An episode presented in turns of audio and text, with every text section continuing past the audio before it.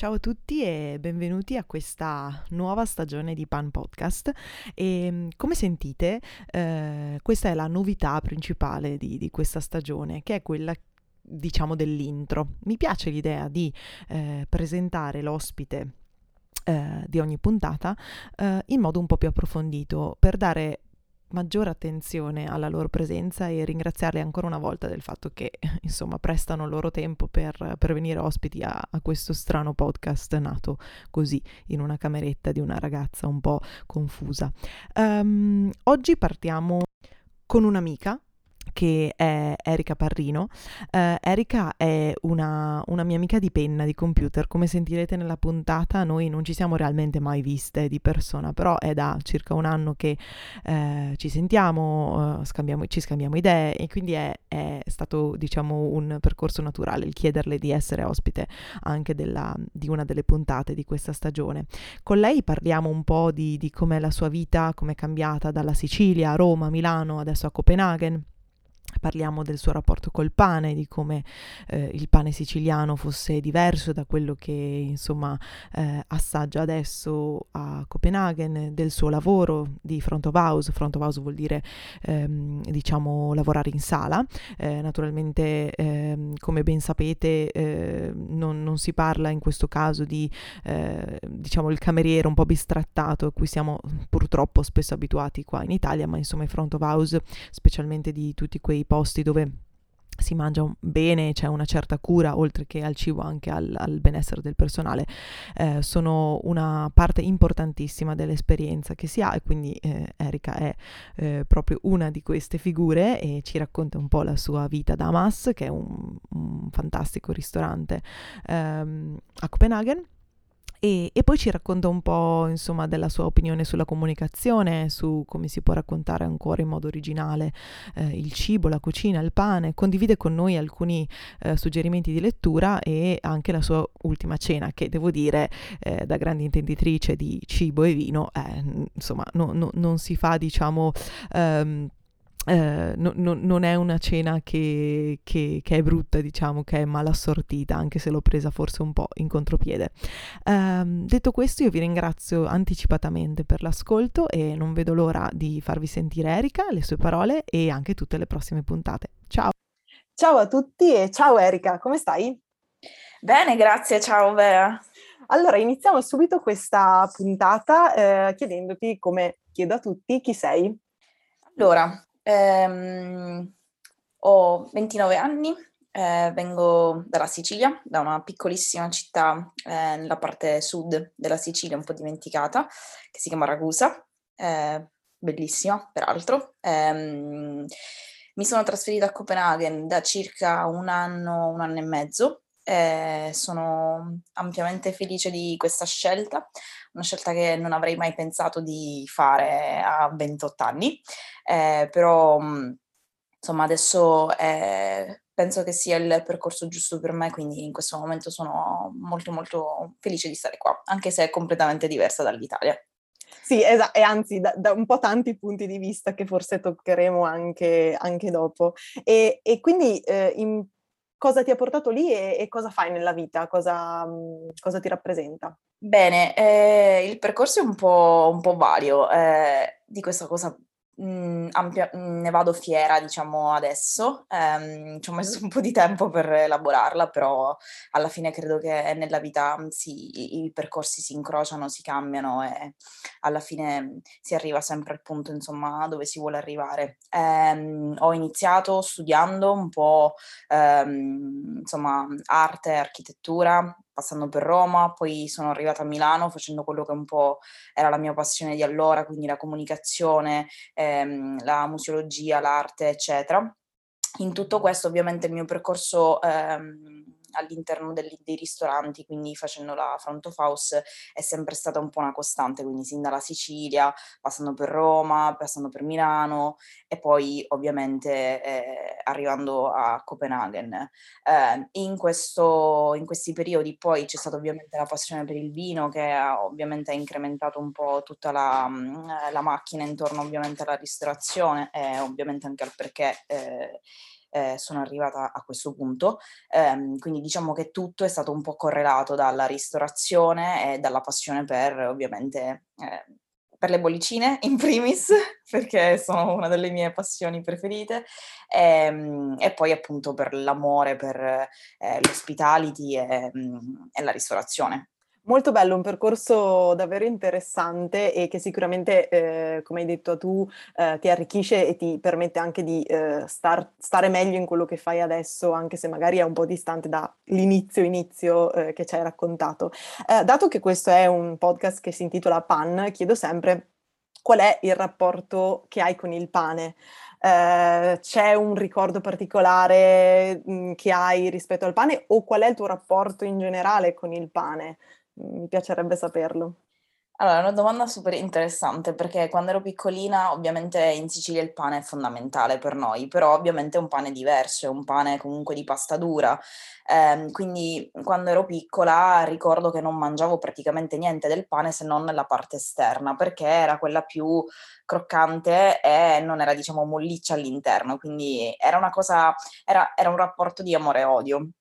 E poi mia mamma comunque è una bravissima cuciniera, eh, mia nonna lo era pure, quindi comunque sono sempre stata abbastanza ben abituata. Eh, poi nel tempo un po' ho lasciato eh, completamente il pane, cioè nel senso non avevo nessun tipo di rapporto con, con il pane, con i carboidrati, perché mh, avevo la convinzione che magari fosse eh, come appunto eh, era eh, un po' di tempo fa, eh, facesse ingrassare, facesse male, facesse gonfiare, eccetera, tutte queste cretinate, insomma, intorno al mondo del pane. Poi però, appunto, quando sono arrivata a Milano ho riscoperto l'amore per il pane, perché io penso di avere proprio un amore per il pane, cioè per me è fondamentale. E quando mi sono trasferita qua a Milano, ho iniziato anche a fare colazione con il pane, perché qui comunque una delle collezioni preferite è il, ehm, il ban, il pane con ehm, il burro e il, il formaggio.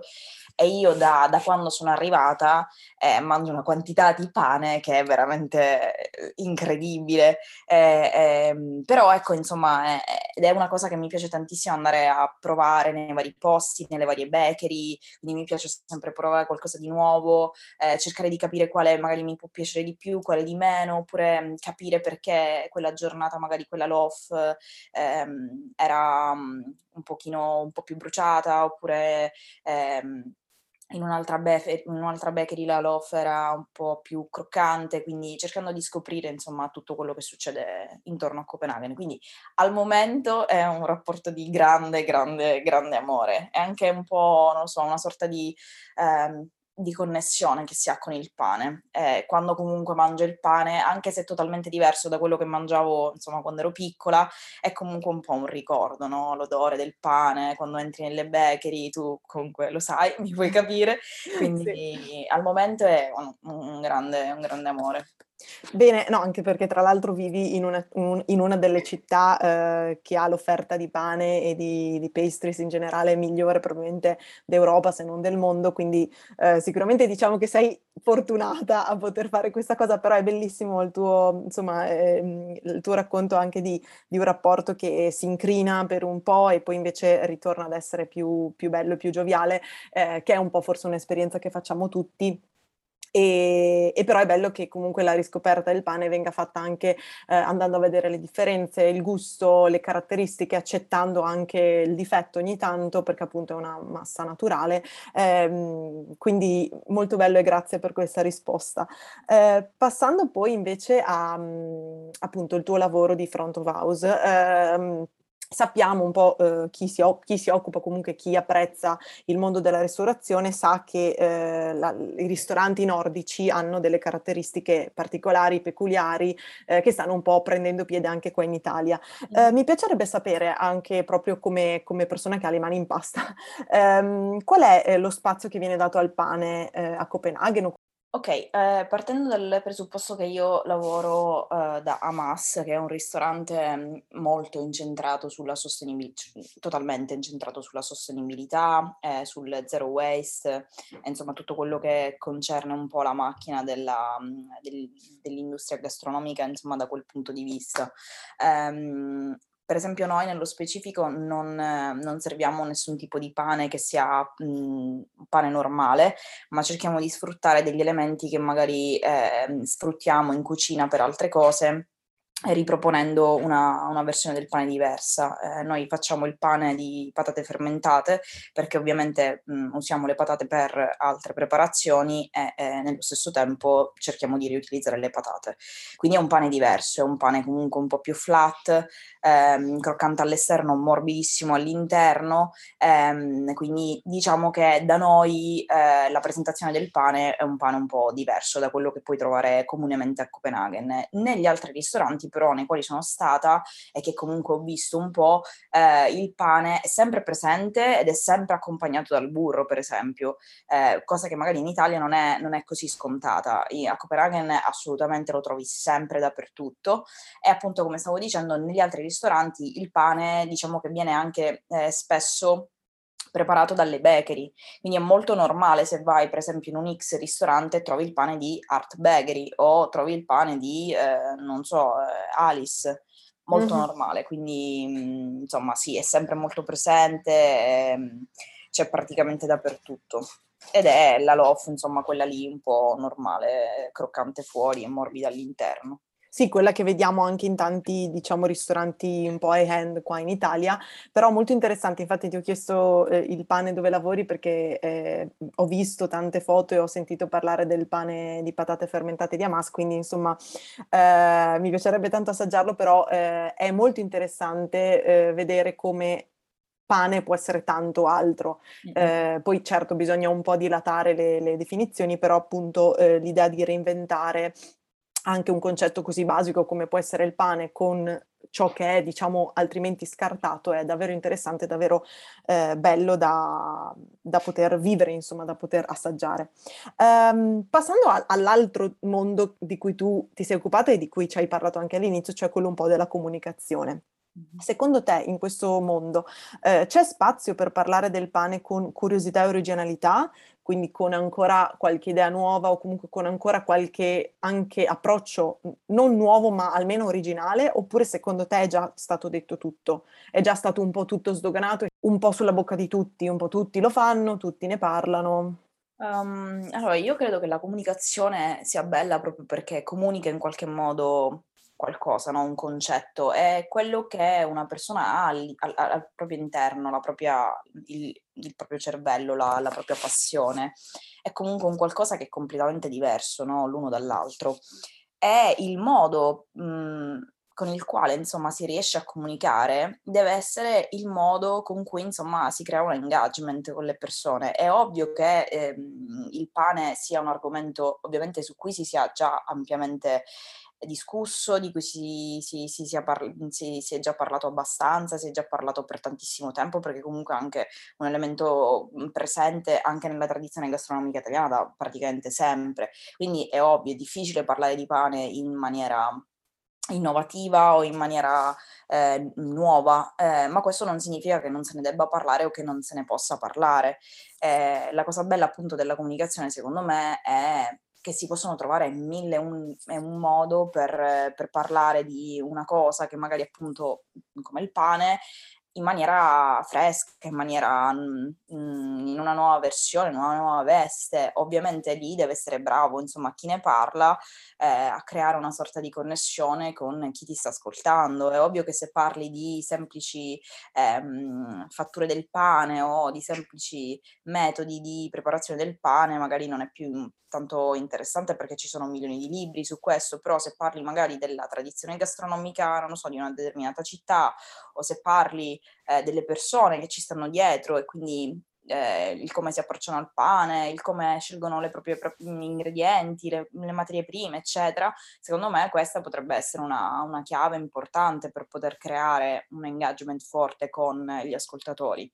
Quindi secondo me, secondo me non, non, la comunicazione non, non, si ferma mai, cioè puoi parlare all'infinito. Il problema è, o la cosa bella ovviamente, trovare il modo di parlarne in maniera adeguata e soprattutto di creare una sorta di target in base alle persone con cui stai parlando. Non puoi parlare allo stesso modo con tutti.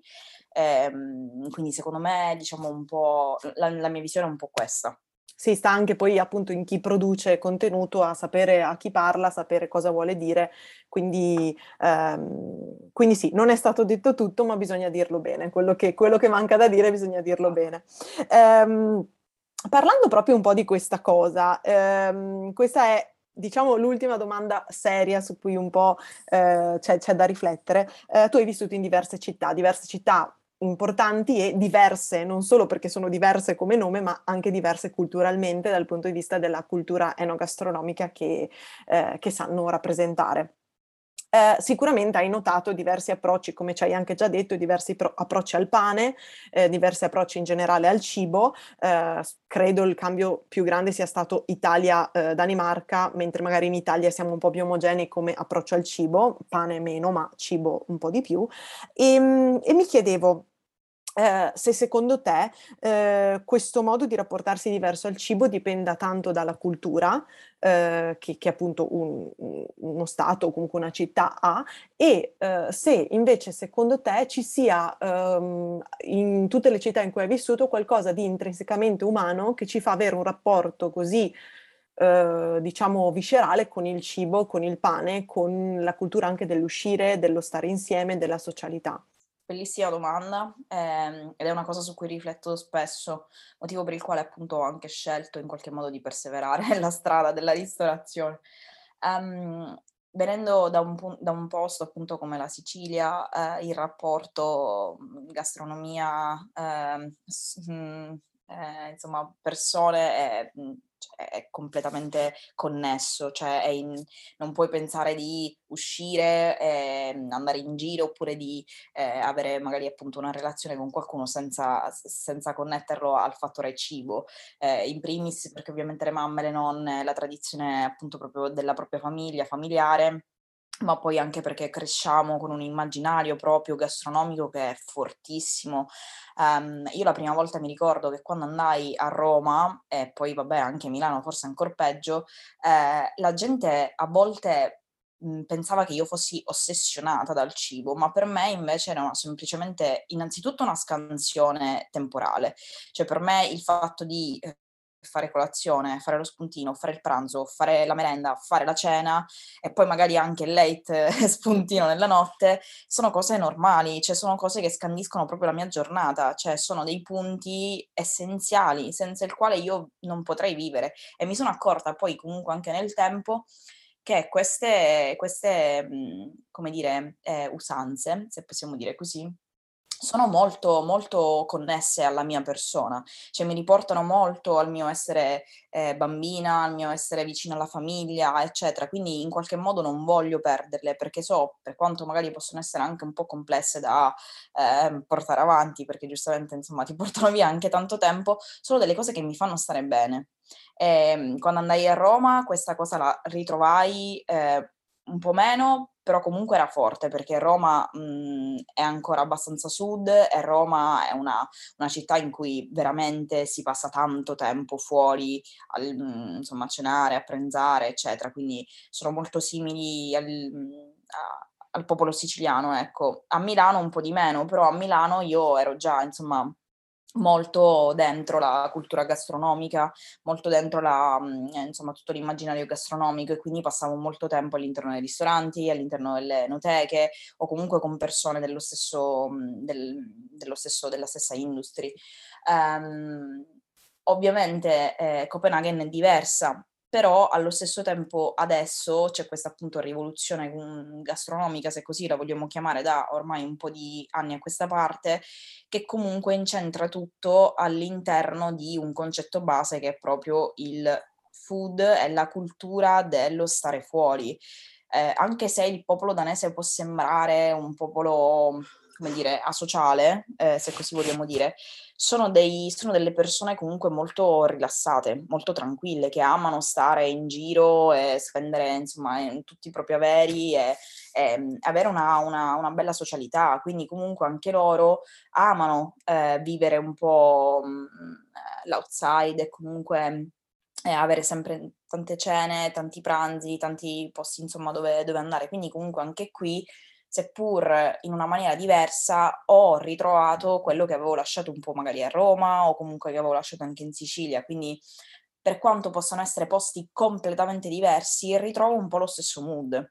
E secondo me alla fine, per carità, ci sono tanti posti dove questo genere di cose non riesci a ritrovarle, però poi eh, la cultura dello stare insieme è intrinsecamente legata alla cultura della, del cibo, della gastronomia. Secondo me è, sono, sono connesse in maniera um, in maniera fondamentale. Quindi secondo me è proprio una linea continua, ecco. Quindi questo è un po' quello, quello che penso, ecco.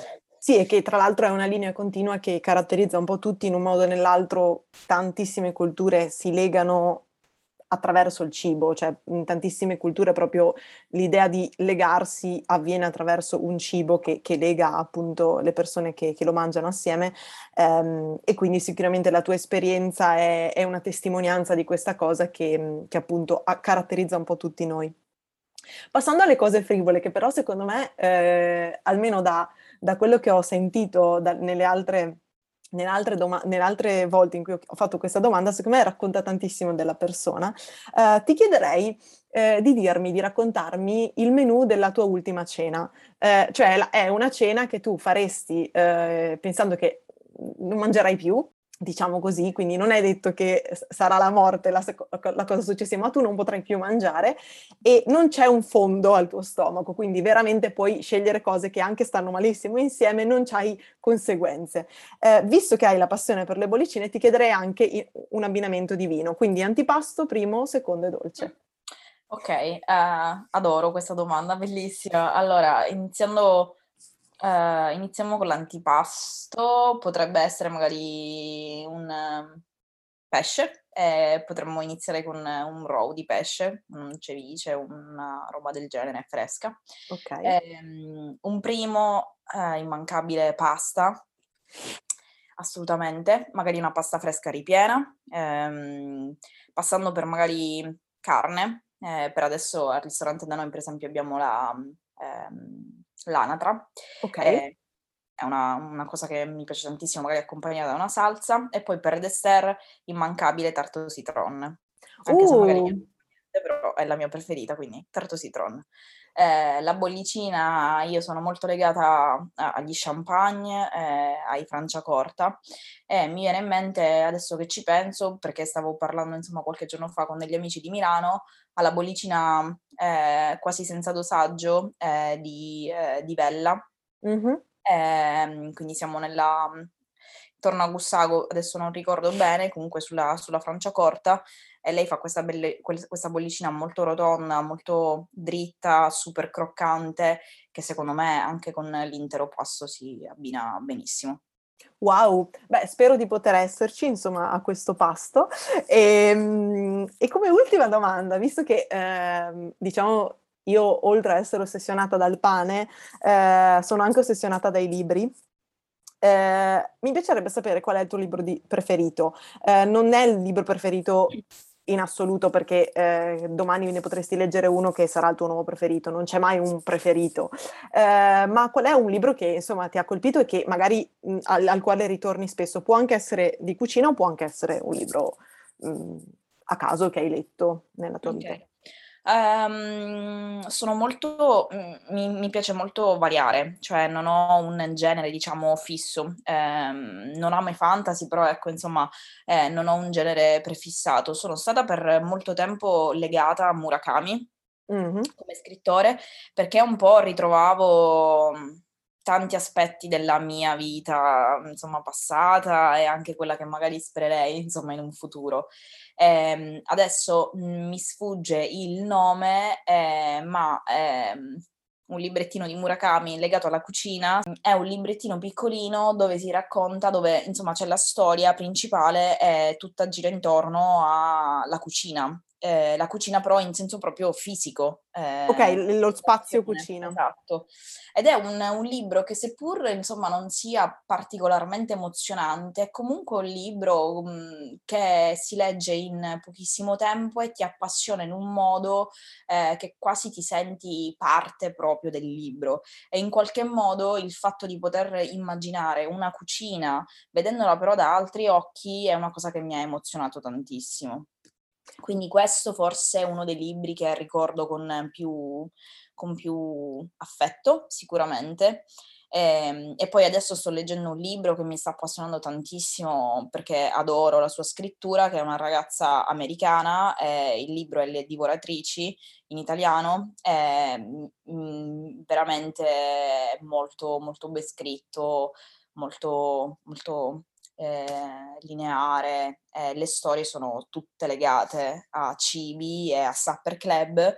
Eh, è un po' leggendolo mi ritrovo eh, all'interno di quelle cene eh, ed è bello, cioè emozionante in qualche modo, quindi questo forse è anche uno dei libri da annoverare per me, quindi sì. Grazie mille, sicuramente anche, oltre a dopo dirvi in post-produzione il titolo esatto anche, di, di Murakami, ma anche vi, vi metto le, i, i, titoli e magari i riferimenti nelle, nelle descrizioni, così potete eh, leggere anche voi eh, questi libri. E, ehm, io ti ringrazio tantissimo per questa chiacchierata, e mi ha fatto tantissimo piacere perché no, non ve l'abbiamo detto, ma insomma noi siamo amiche, non ci siamo mai conosciute eh, di persona, ma insomma è, è comunque Come quasi un anno che... Dire, amiche di penna, amiche di, esatto. amiche di computer, esatto. So. e quindi comunque ci, siamo amiche e, e però mi ha fatto davvero piacere poter parlare con te eh, in questa sede, diciamo così, un po' più, un po più così istituzionale. E mh, mm, io ringrazio tutti voi di averci ascoltato e ci sentiamo. Ciao! Grazie Ciao, grazie.